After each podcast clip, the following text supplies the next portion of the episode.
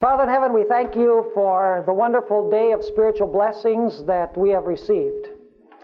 We thank you because uh, we are able to gather together once again to study this very important lesson. We ask, Lord, that your Holy Spirit will be present with us. We ask that you will open our minds and our hearts to receive the lessons that you have for us.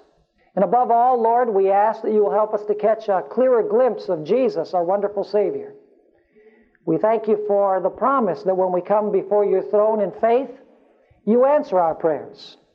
And so we come before your throne through the precious merits of our Lord and Savior Jesus, in whose name we ask these things. Amen. Right into our lesson. This lesson is related to what we studied last time. We'll go right through it the way we usually do. In this lesson, we will study the prophecy of the 70 weeks. This remarkable prophecy proves beyond any doubt that the Bible is true because events are predicted with absolute precision hundreds of years before they occurred. As the events of Daniel 9 begin, this is very important, Jerusalem was in ruins. Israel had been in captivity for 68 years. Babylon had just fallen to the Medes and Persians. Let's open our Bibles and study the fascinating story of Daniel chapter 9. Now, the first thing that we want to do is connect Daniel 9 with Daniel 8. And the first section of the lesson deals with this specific issue. Now, you remember that when chapter 8 ended, there's a very important word with which the chapter ends. What is that word? I did not understand. The Hebrew word for understand is the word bin. Now let's go to question number one. At the conclusion of chapter 8, we, fo- we found that Daniel got sick and did not understand the vision. What is the word for vision here? What part did he not understand? The Mare. Did he understand most of the Chazon? Yes. The, ma- the ram, the male goat, and the little horn had all been explained. But the time element had remained unexplained. Is that clear in your mind? We studied Daniel 8 last time and we noticed that. Everything ex- was explained except for the cleansing of the sanctuary and the time period, because the angel told him that this was sealed, it was for many days, and left it at that. Now, number two is very important. At the beginning of chapter 10, we are told that Daniel understood the message and had understanding in the vision. Once, once again, the word understanding there is the word bin. And the word vision there is the word mare. So, did Daniel understand the mare in chapter 10 and verse 1? Now, let's do a little bit of logical thinking here. If the last word of Daniel 8 is, uh, I did not understand the mare, and the first verse of Daniel 10 says that Daniel had understanding in the mare, where must he have gained that understanding? It doesn't take a King Solomon to figure out that he must have gained that understanding in the chapter in between. Are you following me? Now, notice question number three, or number three in the lesson. It says, in chapter 9, the angel Gabriel actually told Daniel, consider the matter and understand the mare. So, what is the angel doing in Daniel chapter 9? He explains the mare. So, putting it all together, at the end of chapter 8, Daniel says, I did not understand the mare. In Daniel 9, Gabriel comes and he says, I have been sent to help you understand the mare. And in chapter 10 and verse 1, Daniel says, I understood the mare. So, in other words, there's something which is explained in Daniel chapter 9 which explains or gives an amplification to the time period that we find in chapter 8. Is that clear in your mind? Now let's go to our second section Daniel's prayer. Something very important, folks. There is no vision in Daniel 9.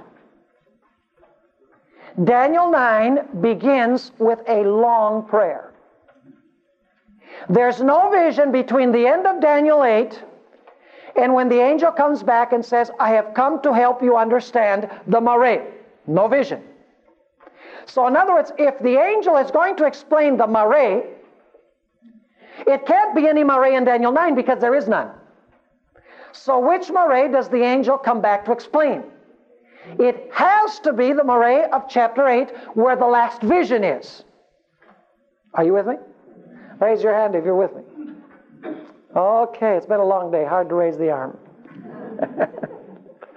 now let's go to chapter 9.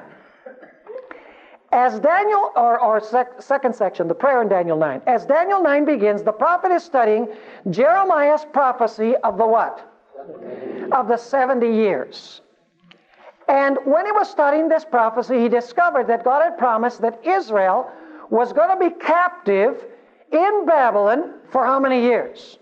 For 70 years. In other words, listen to this the city, the sanctuary, and the people were going to be trampled upon and were going to remain desolate 70 years. Right? I don't know whether you read the word desolate is used in Jeremiah 25 many times. And it says, because of your abominations, your land is desolate. So, in other words, the word desolate and abomination is crucial in uh, Jeremiah chapter 25. And so Daniel knows that his city, his sanctuary, and his people have been trampled by Babylon. And he knows that God has said that this trampling is going to last 70 years. And then God's people are going to go back to their land. But now Daniel starts thinking, he says, Now, wait a minute.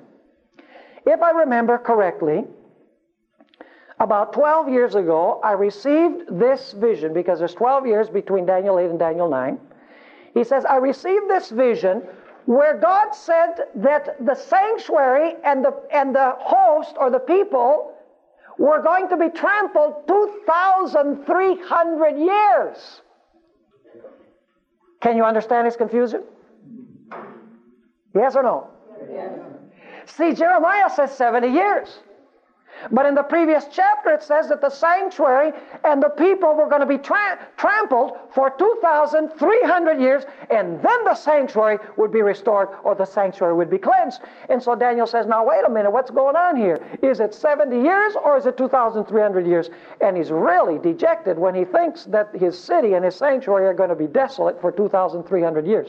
Believe me, he wouldn't have been worried at all if the 2,300 days were literal days, because that would have only meant six and a half years. He could have handled that. But he couldn't handle the idea of his city and his sanctuary being trampled upon for 2,300 years. Now, notice number two. God had promised that Israel would be taken captive to where? To Babylon and would remain there for 70 years. Number three, Daniel poured out his heart in prayer to God. One of the most fantastic prayers in the whole Bible is found in Daniel 9. He confessed his sins and the sins of his people. And he pled that God would turn away his what? His anger from his city, Jerusalem. Now, why do you suppose Daniel is studying the prophecy of the 70 years? Why is he studying that? Babylon has just fallen. 68 years of captivity are finished because Daniel went uh, in the year 605. When the 70 years began, Daniel was taken to Babylon. So he knows that 68 years have passed. He knows there's only two more years to go. And so he says, I want to study Jeremiah's prophecy to make sure that I understand what it says. But in the back of his mind is what time period? The 2,300 years. He can't reconcile Jeremiah the 70 years of Jeremiah with the 2,300 years. And so, what occurs to his mind, he says, Oh, it must be that our sins are so terrible that God has decided to prolong the period of desolation. And that is reflected in number four. In verse 19, Daniel prayed to God. This is at the very climax of his prayer, incidentally, before the angel comes to explain the mare. He says, Do not what? Delay. Delay. This word is translated in the, in the Old Testament procrastinate. Do not hold back. it basically means don't delay in fulfilling what you have said that you would fulfill. And so he says, Do not delay for your own sake, my God, for your city and your people are called by your name. Now let's read the note to make sure you understand what's going on here.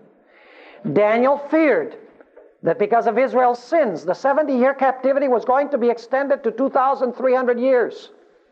This is the reason why Daniel got sick at the end of chapter 8. And it is also the reason why Daniel begged God not to delay the fulfillment of his promise.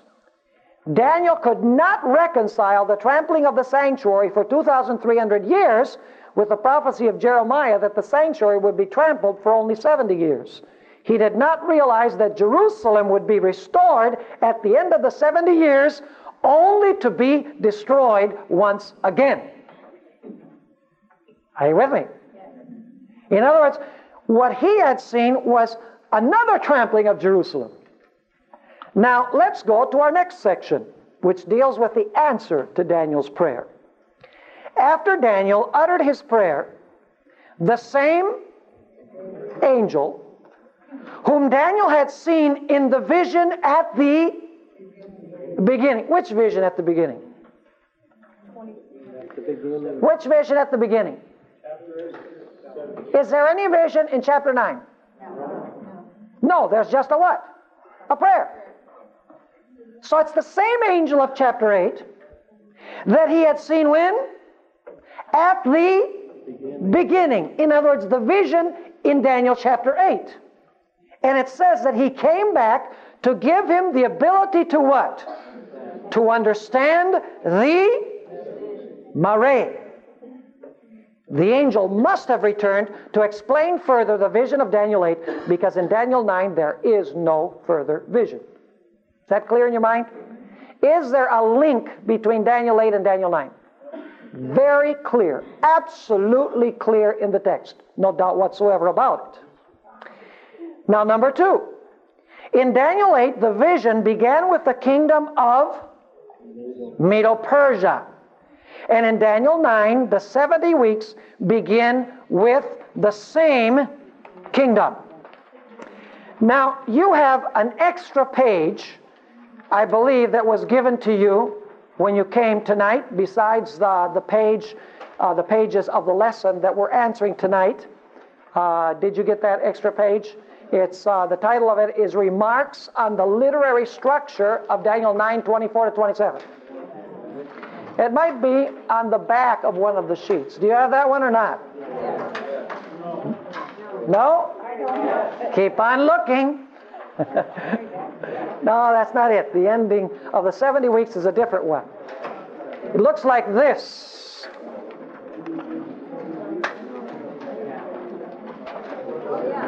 Can you find it?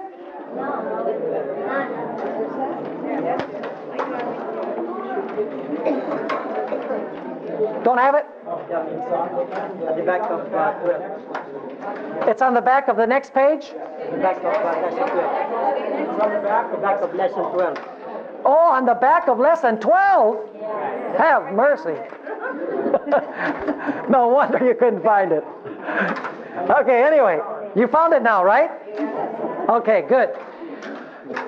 We're going to take a few moments to take a look at this literary structure at the top of the page, because without this, you will never be able to understand uh, the 70 weeks. Because the 70 weeks are structured in a specific way, in a particular way. Now, let's just go through this. The prophecy of the 70 weeks appears to be, in a literary sense, a disorganized mumbo jumbo. I felt that was good terminology, good refined terminology that everybody can understand. Yet a careful study of the literary structure reveals a beautiful symmetry. Notice in the following chart that the description alternates between the city and the people on one hand and the Messiah, the prince, on the other. Now, I want you to, to, to have this in your mind. That's why I wrote it on this slip of paper here. What it says in Daniel 9:24, and let's go there just for a minute. Daniel chapter 9. Actually, let's go to Daniel 9 verse 25. And I'll show you how it goes back and forth. Daniel chapter 9 and verse 25. It says here, Know therefore and understand that from the going forth of the command to restore and build Jerusalem. Now, you notice at the top of the page is the introduction, the, the going forth of the word or of the command. That's where the 70 weeks begin. And the command is to what? To restore and build Jerusalem. That has to do with a city, doesn't it? Now, notice what it continues saying. From the going forth of the command to restore and build Jerusalem until when? Do you see that on the other end of the column? Until Messiah the Prince, there shall be what? Seven weeks and 62 weeks. Now, I don't know whether you've ever wondered something. How much is um, seven weeks and 62 weeks? 69. Why didn't Daniel simply say 69? Why did he say 7 and 62? The reason why is because the seven weeks have to do with the rebuilding of the wall and the rebuilding of the city of Jerusalem. In other words, during those first seven weeks, which is 49 years, the, the religion of Israel and the city of Israel and the Jewish theocracy, the laws and the sanctuary would be reestablished during those seven years. And then after 62 years more, Messiah the Prince would come. Are you with me? Let me repeat it. From the going forth of the word to restore and build Jerusalem until Messiah the Prince, there shall be seven weeks. The seven weeks have to do with the rebuilding of the city. We'll notice that in a minute. And three score in two weeks. In other words, from the time that the decree goes forth, there's going to be seven weeks that have to do with the rebuilding of the city and the religion of, of Jerusalem. And then 62 more leads you to the Messiah. And then notice once again the city and the temple. It says, The street shall be built again, and the wall, even in troublous times. The street and the wall of what? Jerusalem. Of Jerusalem. That's taking place during which time period?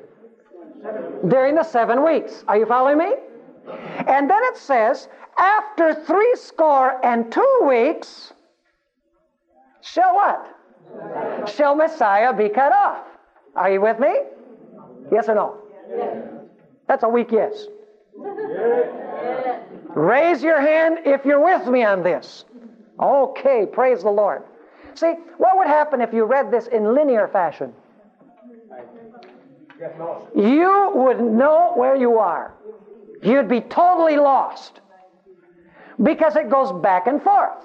See, it says, from the going forth of the word to restore and build Jerusalem until Messiah the Prince. There shall be seven weeks that have to do with the rebuilding of Jerusalem, and then 62 weeks. And then it says, during those seven weeks, the street shall be built again in the wall, even in troublous times. Then it says, after the 62 weeks, what? Messiah will be cut off. And then I want you to notice that it comes back to talk about the city. It says, The people of the prince that shall come shall destroy what? The city and the sanctuary, and the, the end thereof shall be with the flood. And then it goes to speak once again about whom? About Messiah the Prince. It says, He, that is the Prince, shall confirm the covenant with many for one week. Which week would that be? It has to be the 70th week is that the same moment that, that uh, the previous phrase takes you, the three score and two weeks? Does it go back to the place where the three score and two weeks end? Does that begin the 70th week? Yes, it does. And so it says, He, the prince, shall confirm the covenant with many for one week, and in the midst of the week he shall cause the sacrifice and the oblation to cease. And then the conclusion, he talks once again about the destruction of what? He talks about the destruction of the city. So notice, he begins by saying, from the command to restore and build Jerusalem, and he ends with the destruction of what? Of Jerusalem. And in between, he goes back and forth between the, the fate of the city and the people and the fate of the Messiah. Are you understanding me? Now, with this in mind, we'll be able to go through this next part of the lesson very easily. Let's go to our next section, the beginning of the 70 weeks. At this point, we studied the chart, the literary structure of the 70 weeks. Uh, by the way, do you remember that on opening night we said that one of the key principles to understanding prophecy is to understand the literary structure? Have you ever noticed, have you noticed the number of times that we've, uh, that we've dealt with that issue of the literary structure? Like Daniel 7 is divided into four parts. Remember we studied that?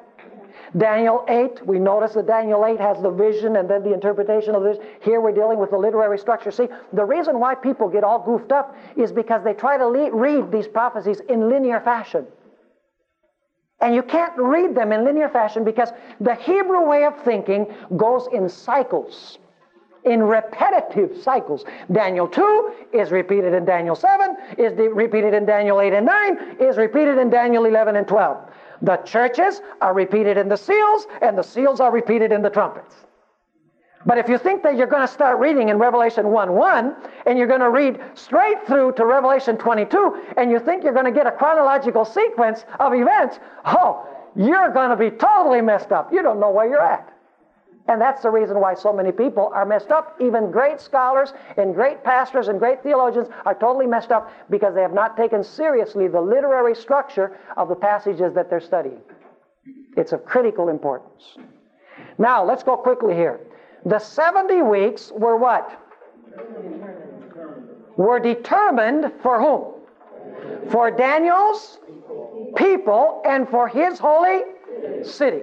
How much of the 2300 days was allotted for Daniel's people in Daniel's city? Who were Daniel's people? The Jews. And what was Daniel's city? Jerusalem. Were the 70 weeks for the literal Jews and literal Jerusalem? Yes. Now the note is very important. The Hebrew word determined, which is the Hebrew word shatak, means cut off. Means to cut off. In other words, the 70 weeks were to be cut off from the longer period of the 2300 days. In fact, the 70 weeks give you the beginning date for the 2300 days. It's the first portion that is cut off from the 2300 days. Are you with me? Now, notice number two. The beginning point of the 70 weeks is the what? Is the decree. That's a good translation. The decree. To what? to restore and build Jerusalem. This decree was given in the what? In the seventh year of King Artaxerxes. Now, lest you're wondering whether this is the decree, it would be well to go to the book of Ezra, Ezra chapter 7, and even though the reference is in the lesson, I want to read this verse. Ezra chapter 7 and verse 13. By the way, the word decree here in Daniel is the Hebrew word dabar. Where it says, from the going forth of the command. That's the Hebrew word dabar. And it's the same word that we're going to read in Ezra chapter 7. Interesting that it's the very same word. And this decree is given by Artaxerxes. Notice verse 13. Artaxerxes, let's read verse 12 for the context. Artaxerxes, king of kings, to Ezra the priest, a scribe of the law of the God of heaven, perfect peace, and so forth. I issue a a dabar, a decree. And of course, this decree is uttered in his seventh year, the seventh year of Artaxerxes, according to verse 7. Now, let me tell you that the seventh year of Artaxerxes is one of the most settled dates of ancient history. It's been studied and it's been determined without any shadow of doubt that the first year of Artaxerxes was 464 BC, which means that the, the seventh year of Artaxerxes would be in the fall of the year 457. That's important that it was in the fall of the year 457. So when do the 70 weeks begin? It's from the going forth of the word to restore and build Jerusalem. Who gave that decree? Artaxerxes. What date did he give that decree? 457. And the 70 weeks are the first portion of the 2300 days. Wow. You folks are just sharp, even though it's been a long day. Now, why do you suppose that Daniel began chapter 8 with Persia, with Medo Persia, instead of with Babylon? Now we'll know the reason why, the real reason. You see, traditionally people have said, well, you know, Babylon was about to fall when uh, Daniel was given chapter 8, and so because Babylon was about to fall, uh, Babylon isn't mentioned. The fact is that there were still 12 years before Babylon would fall. So that's not a satisfactory argument. Do you know the real reason why uh, the 70 week prophecy begins in the period of Persia and why Daniel 8 begins with Persia is precisely because the 70 weeks are to begin in the time of Persia. Now, let me put this so that you can understand. The Chazon begins with whom? With the ram, right? It continues with the goat. It continues with the little horn. It continues into the sanctuary as what? Cleansed. You remember all of this? All of this is the chazon, the vision. And this vision co- covers how long of a period? 2,300 days or years. Now, here's my question What would have happened if Daniel had begun with Babylon in Daniel chapter 8? He would have been giving the impression that the Chazon, or the 2300 days, would begin with which kingdom? During the period of Babylon. I'll allow a moment for that to soak in. You understanding? What if he had placed, let me, let me ask you, do the 2300 days go from the ram to the cleansing of the sanctuary? Yes. What would have happened if Daniel includes Babylon? Would that fall outside the 2300 days? Yes. So because the 2300 days begin with Medo Persia, Daniel begins the vision with Medo Persia. Are you following me? That's the real reason why Babylon does not appear. Now let's go to our next section, the anointing of the Messiah. We already talked about the command to restore and build Jerusalem. Is that clear in your mind? The command to restore and build Jerusalem? Let's review. What date? 457. Name of the king? Artaxerxes. And this begins which prophecy? The 70 weeks and the 2300 days. Very good. Now let's go to our next section. It says, from the going forth of the word to restore and build Jerusalem until when? Until Messiah the Prince. Now, what is this Messiah the Prince? What does that mean? Well, let's go through number one through number six.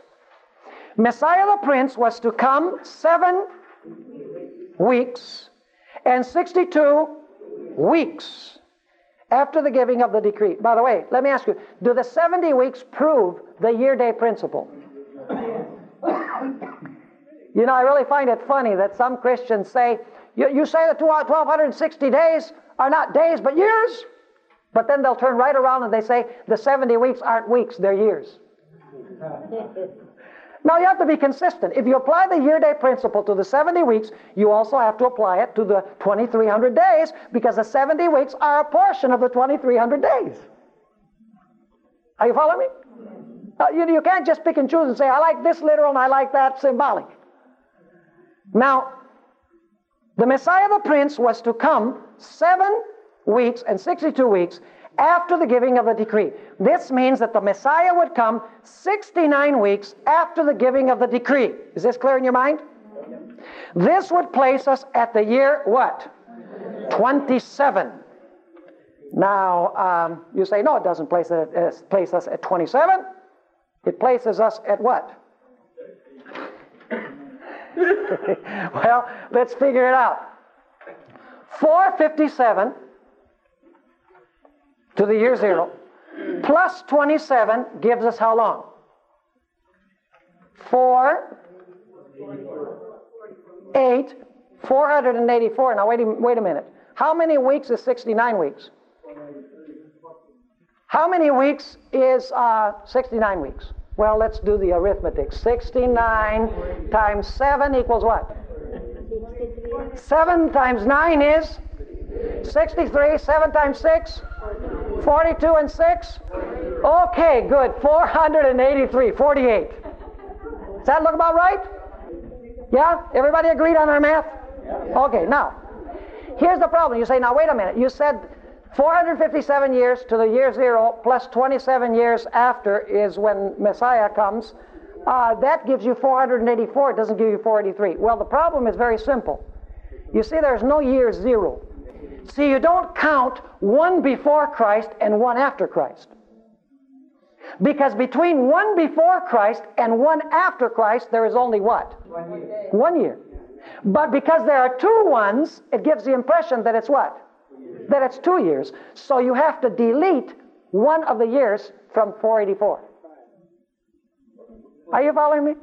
See, this is kind of complex, isn't it? You have to do math. See, I, to be honest with you, I never learned. I never learned real well my sixes and my sevens.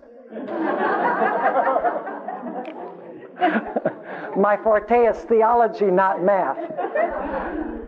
But are you understanding my point? See, if there's no such thing as one before Christ and one after Christ, in other words, that's not two years, it's one year from one before Christ to one after Christ. But however, here, you're counting 27 years, the one after Christ, and you're counting here the one before Christ. And there's actually only one year. And so you have to remove one of the years from 44, and you end up with what? 483 years. So, in other words, from the going forth of the word to restore and build Jerusalem until Messiah the Prince, there would be 69 weeks. Now, 69 weeks times seven days each week gives us 483 years. Now, let's go. Is that clear? Let's go to number two.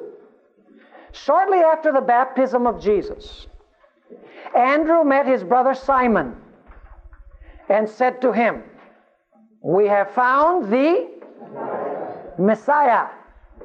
Do you know what the word Mashiach means? It means anointed. Do you know what the equivalent Greek word is? You have a reference here in John 1:41. Christos. Christ. By the way, that's where we get the word christened from. What happens when somebody is christened? What does christening mean?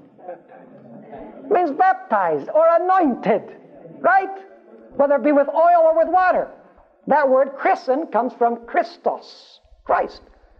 So, in other words, there would be 483 years between the giving of the decree and the coming of the anointed one, the Christ, the Messiah. Interesting. Right after the baptism of Jesus, we find uh, Andrew saying, We have found the anointed one. We have found the Messiah. We have found the Christ. Now let's go to number three. When Jesus began his ministry shortly after his baptism, he said, The what? The time is fulfilled. What time? There's only one time prophecy in the whole Old Testament that says exactly when Christ was going to be baptized. And it's this one when he was going to be anointed. So when Jesus says the time is fulfilled, he had to be referring to the 70 week prophecy. And so he says, the time is fulfilled and the kingdom of heaven is at hand. Jesus was making reference to the time in the prophecy of the 70 weeks. Did Jesus know that the 70 weeks were, the, were about to be fulfilled or had begun to be fulfilled the last week? He most certainly did. Number four, the Holy what? The Holy Spirit fell upon Jesus when he was baptized. Don't forget that. Shortly after his baptism, Jesus began his public ministry with the words, The Spirit of the Lord is upon me. When did the Spirit of the Lord come upon him? At his baptism. The Spirit of the Lord is upon me because he has anointed me. When was Jesus anointed? When he was baptized. Very clearly it says here. So, what does the year 27 indicate? It's the date of Jesus' what? Baptism. Now, my question is, what time of the year do you suppose Jesus was baptized? It had to be in the fall. Now, now I want you to notice how precise this chronology is. It's amazing. Jesus must have been baptized in the fall because the decree was given in the fall. Fall of 457 to the fall of 27, it would have to be 483 complete years. Are you following me? Now you say, how do you know that he was baptized in the fall? Well, that's very, very simple to explain. Let me ask you, when did the Messiah die? According to the prophecy. He would be cut off when? In the middle of the week. Which week? In the middle of the 70th week. What time of the year was Jesus was Jesus crucified? At Passover time. And what time of the year is Passover? How many years had passed by that time of the ministry of Jesus? Three and a half. So all you have to do is go from the spring of the year 31 to the spring of the year 30, to the spring of the year 28, to the spring of the year 27, to the fall of the year 27, and you have what? Three and a half years. Are you with me? Or not? Amazing. If Jesus died in the spring at Passover, we know that for a fact. The Bible says that he died at Passover, and Passover is in the spring. That must mean that three and a half years earlier would take us to the what? To the fall of the year 27.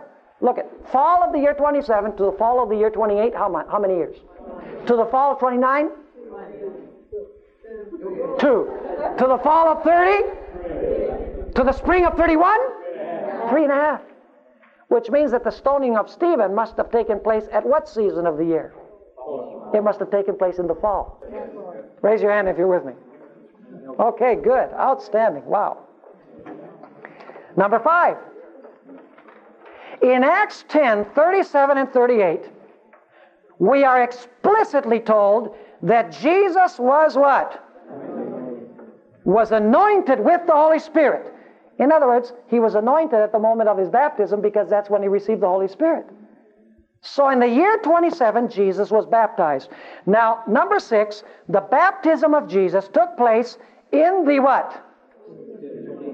In the 15th year of Tiberius Caesar.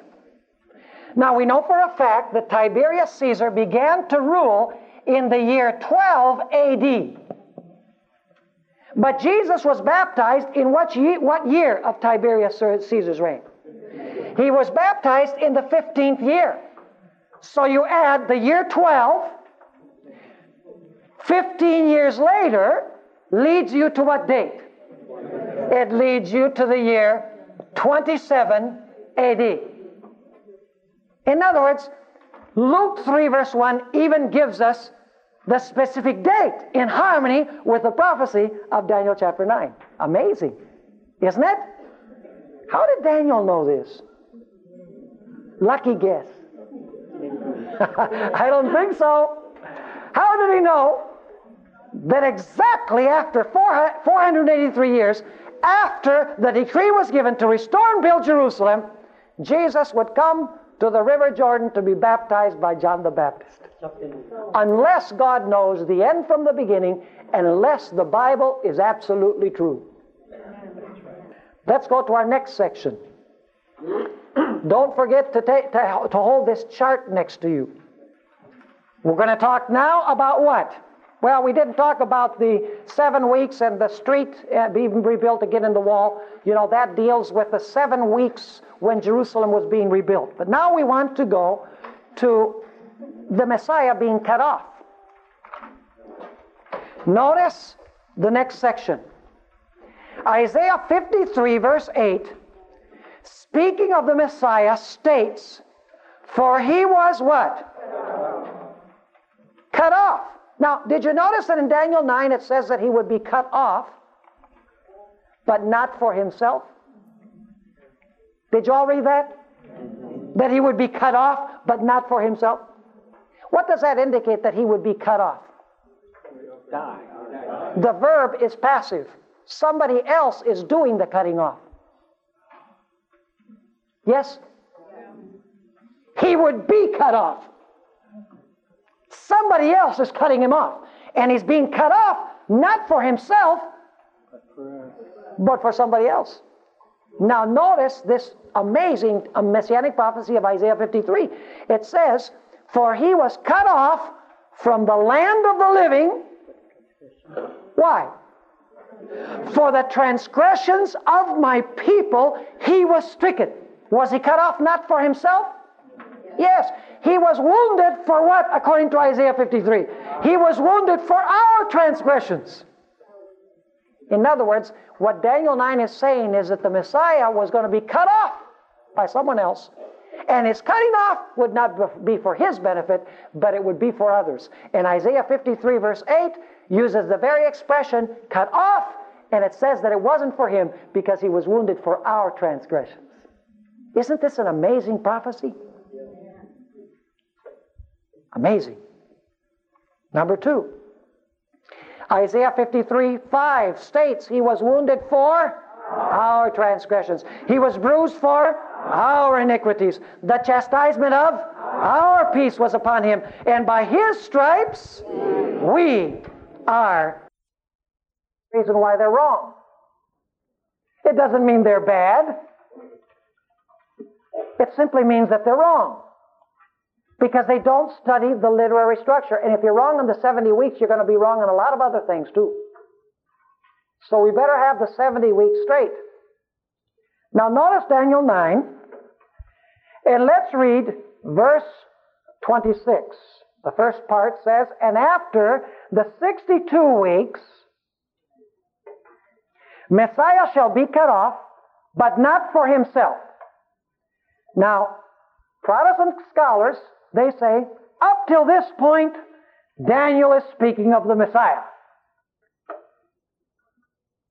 But then they say that starting with the next phrase, this is speaking about a future prince who is going to be the Antichrist, and he's going to arise and sit in the Jerusalem temple the last seven years of the history of the world. In other words, what they do is they disconnect the first 69 weeks from week number 70. And they say that week number 70 was never fulfilled in sequence with the first 69. They say that there's a great parenthesis or a great gap between week 69 and the beginning of the fulfillment of week number 70. Now, if that's the case, you never can know where the week number 70 is going to begin. Yes? Do you know what kind of rationale they used to come up with that method? No rationale. Because there's no biblical example of a time prophecy ever be, having been interrupted. But what do they quote? I mean, I, know that, but what do they quote? Some sort of reason why they believe that, where they just say this is this and that's it. Uh, well, the, the reason they give is because the Jerusalem temple is going to be rebuilt and the church is going to be raptured. but there's no reason within the text. We need to understand that there's no reason that they give within the text. Now, I want to show you that really this uh, prince that is being mentioned here in verse 26, the last part of verse 26, is none other than the same, than the same Messiah prince of uh, the first part of verse 26. Now, I want, you to, I want you to see the symmetry here. Once again, we have to deal with the literary structure. Now, notice it says, from the going forth of the word to restore and build Jerusalem until Messiah, Prince. There's agreement among scholars that Messiah and Prince refer to the same person. There's no disagreement there. Messiah and prince are the same person. I don't know of any scholar that says that Messiah and prince are different individuals in that phrase until Messiah the prince. But I want you to notice that in the following verses, there is a, a balancing to Messiah the prince in verse 25. Go with me to verse 26. And after the 62 weeks, what? Messiah shall be cut off. Does it come back to the word Messiah? Which Messiah? The same one that was spoken of in the previous verse. Agreed? But now there's, there's a, an unbalance in the literary structure. Yeah? What is missing in the literary structure in order for it to be balanced? You would have to have something about not only Messiah, but what? But Prince. And so notice it continues saying in verse 26, and after three, after the 62 weeks, Messiah shall be cut off, but not for himself. And then it says, and the people of the prince who is to come. Is this balanced now? See, it says, until Messiah the prince, and then it speaks about Messiah, and it speaks about what? Prince. It's literally balanced, in other words. Now, with this in mind, let's answer the questions under this section, and, and it'll become clear that this prince is the same prince uh, of verse 25. Number one, the city and the sanctuary, because some people say, it says that the, who would destroy the city? The people of the prince. Now, if this prince is the same as the Messiah, who would the prince be? The prince would be Jesus, right? But it says the people of the prince would destroy the city. Who are the people of the prince? The Jews. So did the Jews destroy the city?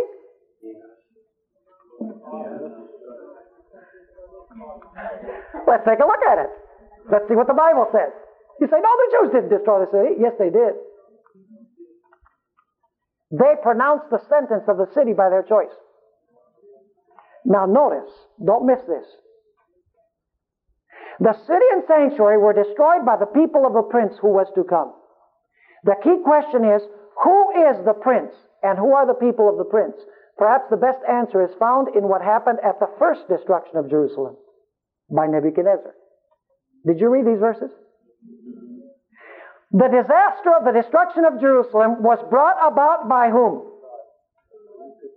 According to Daniel 9 4, who did it? The Lord. Second Chronicles 36, 17 to 20 states that whom? King Nebuchadnezzar destroyed Jerusalem. Now we got a problem. Was it God or was it Nebuchadnezzar? but the problem gets, becomes more complicated. The prophet Jeremiah stated that Israel would what?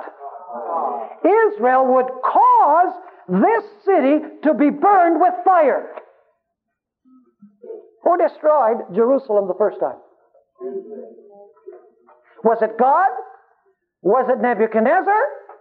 Or was it the Jews? yes. okay.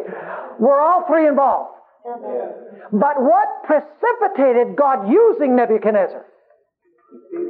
The choice of the people. That's why Hosea 13, verse 9, in the Old King James translation says, Israel thou hast destroyed thyself.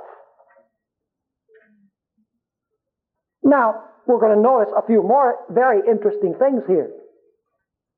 Now, let's go to our next page. The prophet Jeremiah stated that Israel would what? Would cause this city to be burned with fire. Now notice, because of Israel's sins, God employed his servant Nebuchadnezzar to destroy Jerusalem. See how all three are involved there? If it had not been for the sins of Israel, the city would not have been destroyed. One thing is absolutely clear in Daniel 9 the cutting off of the Messiah leads to the destruction of Jerusalem. Do you agree with that? Let's read it again. Verse 26. And after the 62 weeks, Messiah shall be cut off, but not for himself. And the people of the prince who is to come shall destroy the city and the sanctuary. Does the destruction of the city and the sanctuary have anything to do with the cutting off of the Messiah? Yes? Obviously. Because the cutting off of Messiah, not for himself, is mentioned, and then it says that the city and the sanctuary would be what? Destroyed. Now, number two. Christ's parable of the vineyard. Have you read that parable? Did you read it? Fascinating parable. There, Jesus says that um, God planted a vineyard and he, and he gave it to the care of his vine dressers. And he built a tower in it. The tower is the temple. And he put a wall around it. The wall is the law of God. And he gave it to the vine dressers. Said, take care of it, produce me some fruit. When God sent messengers to get the fruit, what did they do with them? They killed them. So what does God, what did God do? Okay. Not okay. But I'll still be patient. And what did he do? He sent more messengers. By the way, here you have an illustration. From Mount Sinai to the Babylonian captivity, God sent an abundance of messengers. They went captive to Babylon, and after they came back from the captivity, God sent them more messengers. And then what did they do with the second group of messengers? They killed them too. So what did what did the owner of the vineyard say? I'll send them my son. Who is that son? Jesus. They'll respect my son. But they said, This is the heir. Let's kill him. So they took him outside the vineyard. Jesus died outside the gate of Jerusalem. And what did they do? They killed him. And then we have the fourth stage. The wicked men who killed the son were what? Were destroyed. What event is that? When was that? When did that happen? What event marked that? the destruction of what? Jerusalem. Did the destruction of Jerusalem have anything to do with the rejecting of the Messiah in this parable? In Daniel chapter 9, did, uh, did the um, destruction of Jerusalem have anything to do with the cutting off of the Messiah? Hmm. I suppose that the best interpreter of Daniel 9 is Jesus. Wouldn't it? Now notice. And then we have a fifth stage. The kingdom is what? Taken away from the original vine dressers and given to a nation producing what? The fruits thereof. Let's read the note. The history of Israel had these five stages. After their election on Mount Sinai, Israel was sent many messengers, but their messengers, but the messengers were rejected. So God allowed Israel to go captive to Babylon. And if you read 2 Chronicles 35, 15, and 16, there it says that God sent them messengers and they stoned them. So God sent them captive, the very language that Jesus uses in the parable. After the Babylonian captivity, God sent them more messengers, and they did the same with them. Finally, God sent His own Son Jesus, and they cut Him off. As a result, Jerusalem was destroyed in the year 70 AD, and the kingdom was removed from literal Israel and given to the Gentiles. Can we find that in the parable? Is that what we find in Daniel 9? No doubt whatsoever about it. Now let's continue here because it gets even more interesting. Number three. Immediately after being rejected by the Jewish leaders, Jesus left the temple and said, Your house is left unto you. Don't forget that word. Don't forget that word. Your house is left unto you what? Desolate. Did Daniel talk about the abomination of desolation anywhere? Hmm. Interesting. We'll come back to this. And when Jesus spoke about the destruction of what? And then Jesus spoke about the destruction of Jerusalem. So my question is, does the rejection of Christ and his leaving the Jerusalem temple have anything to do with the destruction of Jerusalem? Yes. And listen, folks, those who want to say that God still has a plan for the Jewish nation, even though they are still rejecting the Messiah, are reinstating what God has cut off. And they're making Israel the center of a prophecy whose center is Jesus. They say that this is the Antichrist, this prince. If that's the case, then the center of this prophecy is not Christ, but Antichrist. That's serious business. Now, by the way, what did Jesus call the temple when he went into it? My Father's house. And it says he went into the temple of God. When he leaves, he says, Your house is left unto you desolate. And then he talks about this Jerusalem being destroyed. It gets even more interesting. Number four. In Luke 19, 41 to 44, Jesus explained to the Jews that their city would be destroyed because they did not know the hour of their. Who was the visitor? Jesus. In other words, they rejected the Messiah, and this led to the destruction of their city and nation. Is that the exact picture we find in Daniel 9? According to Jesus, who destroyed the city of Jerusalem? By rejecting him, they brought, this, brought destruction upon themselves. Now, notice number five. In the parable of the wedding feast in Matthew 22, when the Jews slighted the son and the messengers that were sent to them, the what? King. The king, symbol of whom? God the Father, sent his armies. What are those armies? The Romans to destroy those murderers. And who are those murderers? The Jewish nation. And I don't know whether you noticed. Uh, yes, Gene? I was just going to go back to number four. Sure. Um, we have the, we have the ability to look back down history Sure. plug these things in. But the Jews at that time, there were at least three different commands to restore and build Jerusalem. There may have been more. We can now plug them in and see where they fit. But the Jews at that time didn't have that complete picture. So, how were they to determine the time of their visitation, not knowing which one of these commands? Because that's an obvious question. Which command are we talking about? Because of the life and the ministry and the teachings of Jesus. Because of what? Because of the life and the ministry and the teachings of Jesus. When Jesus was baptized, the, the Holy Spirit was seen descending upon him like a dove. Jesus cast out demons. He raised dead people.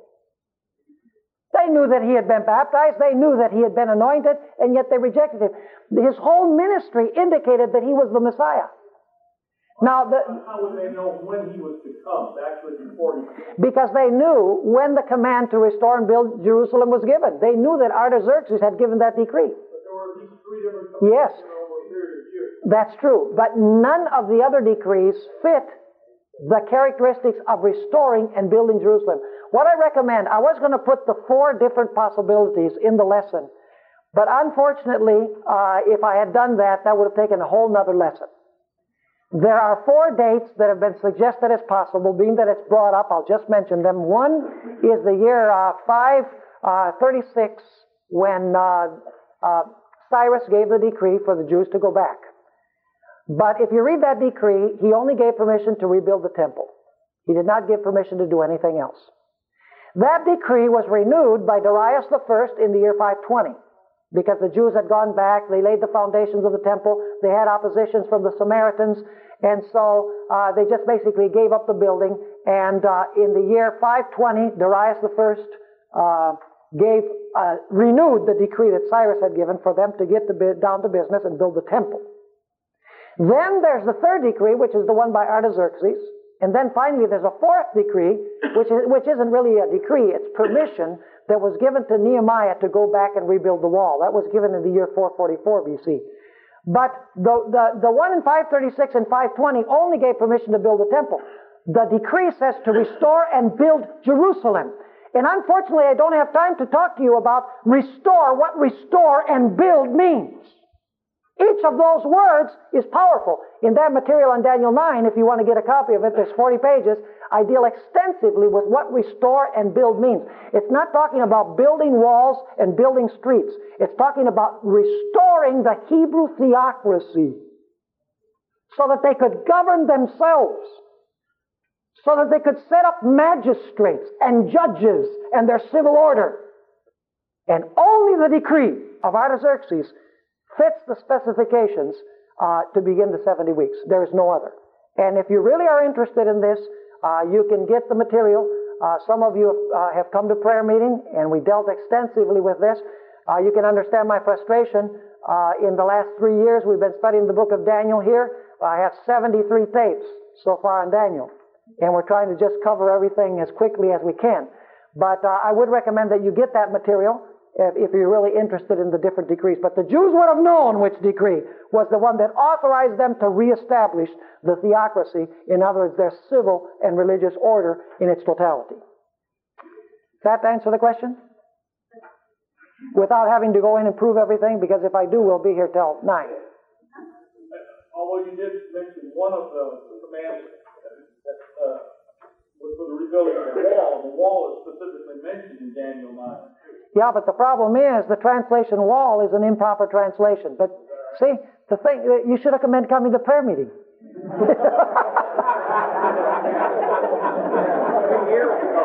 so this is an indictment against you. Just kidding, Gene. I knew the answer. okay. I love Gene, you know, we get along fine. Just tease each other. Okay, where were we? before I was so rudely interrupted. No. okay. That, that's a good question because some people might bring that up. And by the way, most uh, uh, Protestant scholars today take the, the permission that was given to Nehemiah to rebuild the wall as the beginning date. But when they do that, see, when they do that, it's impossible to fit it with Christ because uh, Christ was not crucified beyond the year 31. And if you begin it, see, see, just the basic empirical, uh, empirical mathematics show that you cannot begin at 444. Because if you begin at 444, that's going to take you beyond the year 40. And no scholar in the world will ever say that Jesus was, uh, was baptized and crucified beyond the year 40 in the Christian era. Era. Impossible. It just doesn't fit the chronology. And 536 less. 536, if you begin there, you're still in the Old Testament period. So the only one that fits is 457. Okay. Let's go to the prince that shall come. And uh, wow, we're really behind. Do you want to finish? Yeah. Okay.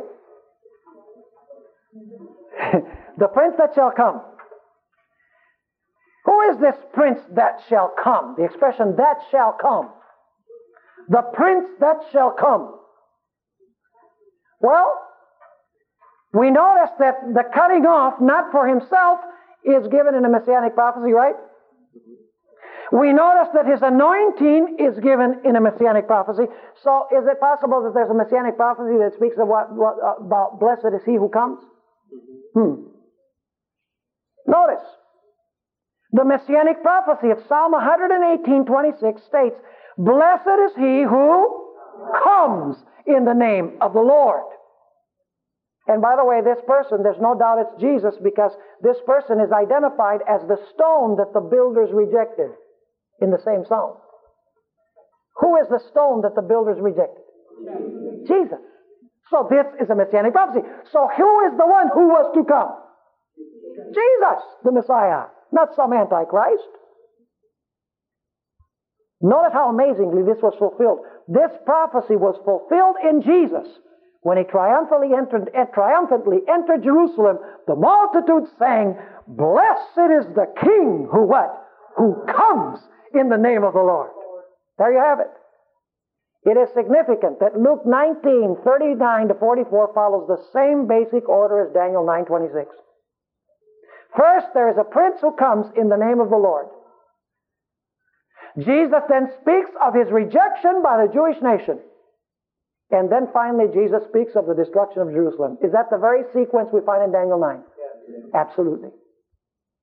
So must we, must, must we be expecting some future Antichrist prince to fulfill this prophecy?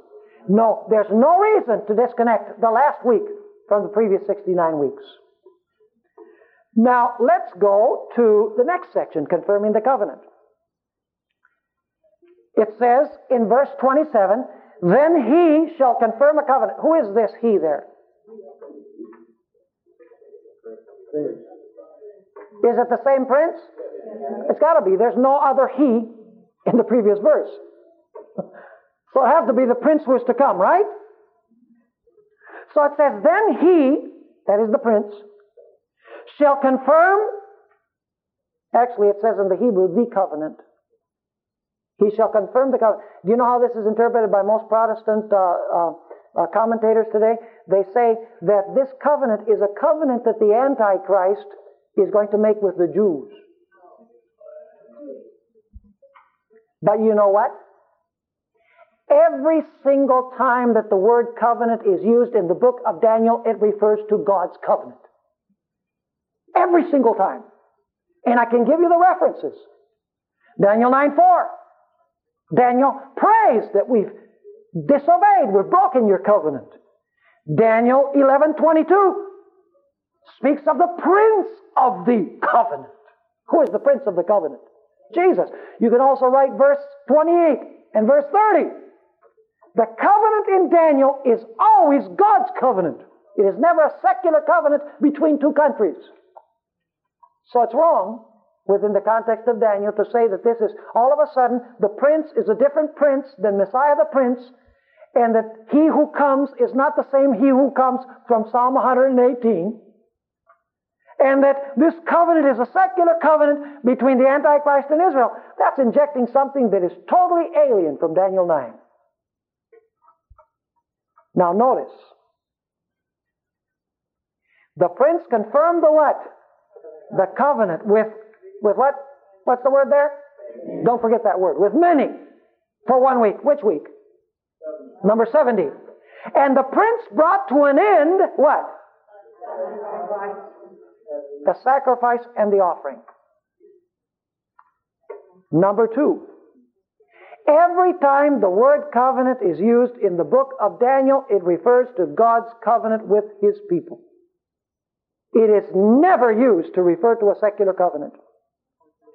When Jesus was about to die, he said, This is my blood of the what? Of the new covenant, which is shed for, see that word? You have covenant and many, just like in Daniel, which is shed for many for the what? For the remission of sins. Notice the two key words here, covenant and many. It was the death of Jesus which made strong the covenant for many. Number three, Isaiah 53 and verse 11 tells us the following By his knowledge, this is a messianic prophecy, by his knowledge, my righteous servant shall justify what? Many. And he shall bear, their iniquities. Notice he does this for many. Just like the covenant is confirmed with what? Many in Daniel 9. Also Mark 10:45.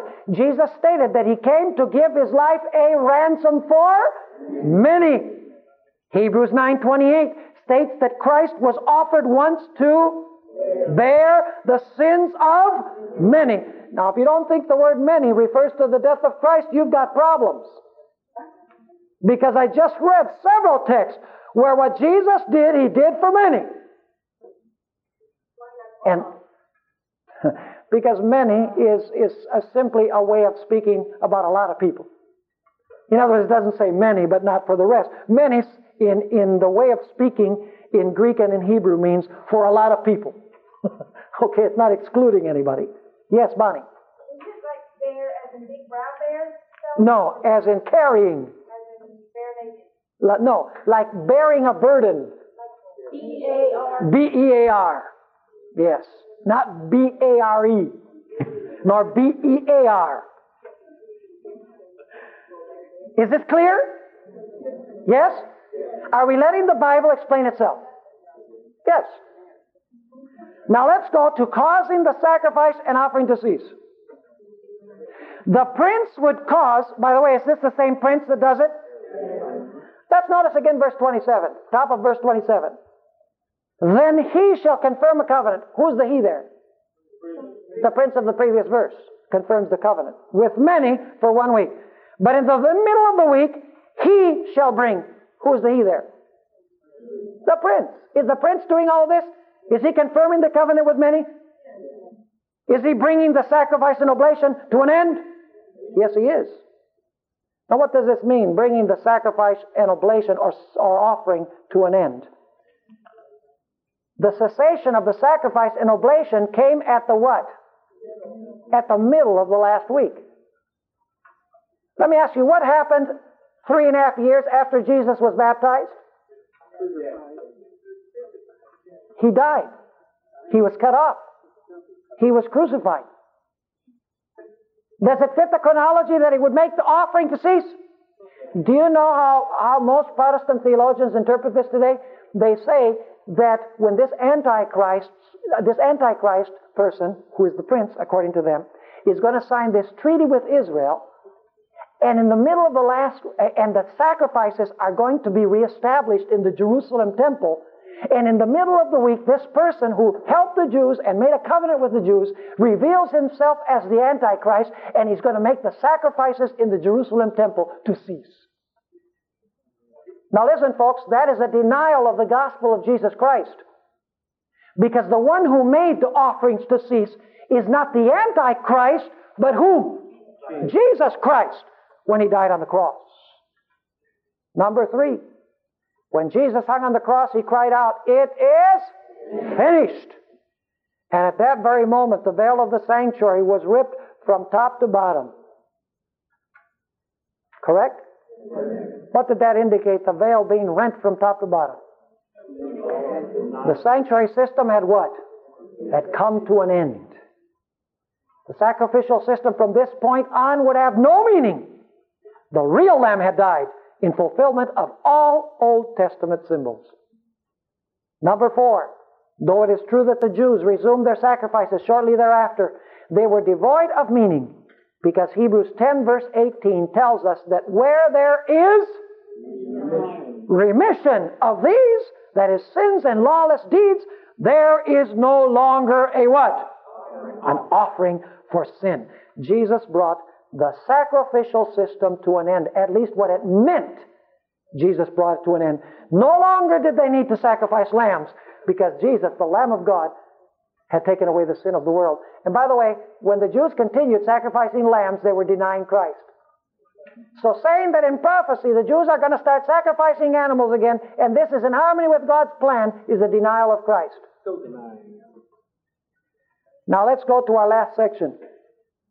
I'm sure glad that I gave you the material on the closing of the 70 weeks so that you could read it. How many of you read that extra, those extra pages on the ending date of the 70 weeks? Raise your hand. Let me see. I want to see. Oh man, How, what happened to the rest of you? see, now you're going. You either go home and read it, or else you're going to accept it by faith. I don't want you to accept anything by faith. That's why I give you the lessons before, because I want you to study it and know it for yourself. What I say doesn't make any difference if it's not in harmony with the Bible. I want you to study it and know it for yourselves. But anyway, number one, by his death, the Messiah caused the sacrifice and oblation to what? To cease. But as we have seen, his death also led to the destruction of what? Now, do you notice that twice in Daniel 9 it's emphasized that what happens to the Messiah determines the destiny of the city? In verse 26, it says, Messiah will be cut off, and then it speaks about the destruction of what? Jerusalem. Then in verse 27, it says, He causes the sacrifice and oblation to cease, and then it talks again about what? About the destruction of Jerusalem. So let me ask you, does the fate of the Messiah determine the fate of the city? Yes. Twice this is emphasized in Daniel chapter 9. Now let's go to number two. When Jesus left the Jerusalem temple, he said, your house is left desolate. He then spoke of the destruction of Jerusalem. In Daniel 9, 26 and 27, the, the prince is cut off. He causes the sacrifice and offering to cease. And as a result, what? Desolate. What, what, what, what? Desolations were what? Now, wait a minute. What did Jesus say? Your house is left unto you what? What does the prophecy of Daniel 9 say? What is determined? Desolations. Are you with me? And then, of course, it says, and judgment would be poured out upon the what? Upon the desolate. Why was Jerusalem desolate at this point? Why was Jerusalem destroyed? Because Jesus says, How many times I wanted to gather you under my wings? You would not. You didn't want me. Therefore, your house is left what? Desolate. And let me just mention two verses in closing that are not in the lesson. Matthew 24, verse 15. In case you're wondering whether Daniel chapter 9, verses 26 and 27 is talking about the destruction of Jerusalem by Titus because the Jews rejected the Messiah, the Jewish nation rejected the Messiah. In Matthew 24, verse 15, Jesus says, When you see the abomination of desolation, which was spoken of by Daniel the prophet, then you who are in Jerusalem or in Judea, flee. But you know what the parallel passage in Luke says? It says, when you see Jerusalem surrounded by armies, know that her destruction is near. So, what event fulfills Daniel 9, 26 and 27? Is it some future attack against Jerusalem? Or were those desolations determined when Jesus said, Your house is left unto you desolate? And Jesus spoke about the abomination of desolation, which Luke, inter- Luke interprets as Jerusalem being destroyed. Is it a serious thing to reject the Messiah? Listen, folks, if God destroyed Jerusalem because they rejected the Messiah, what makes you think that God restored them to the land of Israel in 1948 if they're still rejecting the Messiah? God does not fulfill his promises in disobedience. God fulfills his promises. He gathers his people in obedience, not in disobedience. Now, I saw somebody's hand, and then I want to just make a couple of remarks about the ending date. Yes, Brad. Luke 21, verse 20, the parallel passage. Now, let me ask you this. Everything, everything clear so far? Everybody who understood the lesson tonight, stand up. No, just kidding. Raise your hand. If, raise your hand if you understood what we talked about tonight. Is it clear? Does that make sense? Is it biblical? Do we allow the Bible to explain itself? Debbie. I just have one, I still need a little more on the zero instead of like the zero. Oh, the year zero? See, you don't count. You, you would go to one before Christ, zero one after Christ. But there is no year zero. It jumps from one before Christ to one after Christ. So there's really only one year, even though you have one before Christ and one after Christ. Do you understand that point? Now let me mention just something in closing about the closing of the prophecy of the 70 weeks. What date would the 70 weeks come to an end? Well, they must come to an end in the year 34. Now you say, now wait a minute, Pastor. Between 27 and 31, there's four years, and between 31 and 34, there's only three. Well, let's take a look at it. From the fall of 27 to the fall of 28, one. To the fall of 29, two. To the fall of 30, three. To the spring of 31, three and a half. From the spring of 31 to the spring of 30 of 32, to the spring of 33, to the spring of 34? To the fall of 34? Three and a half. Now, will. You've got to read the additional pages because we run out of time. Saved by the bell. Listen, folks, I'm serious. You need to read those five additional pages that we put with the material.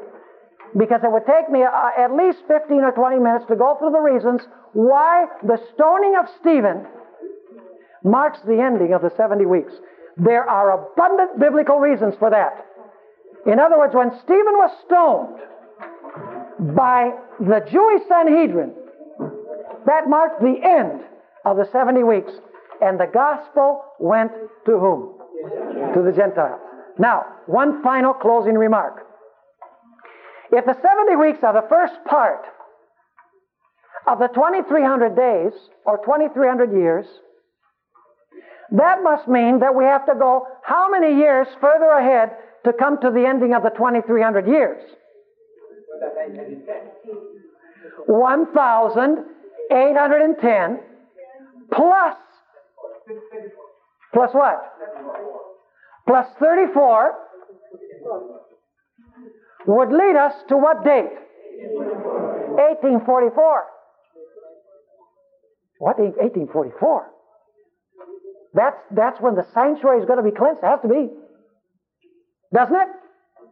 If the 70 weeks begin in 457, which they do, and they're cut off from the 2300 days, that must mean that you have to go 2,300 years from 457 forward.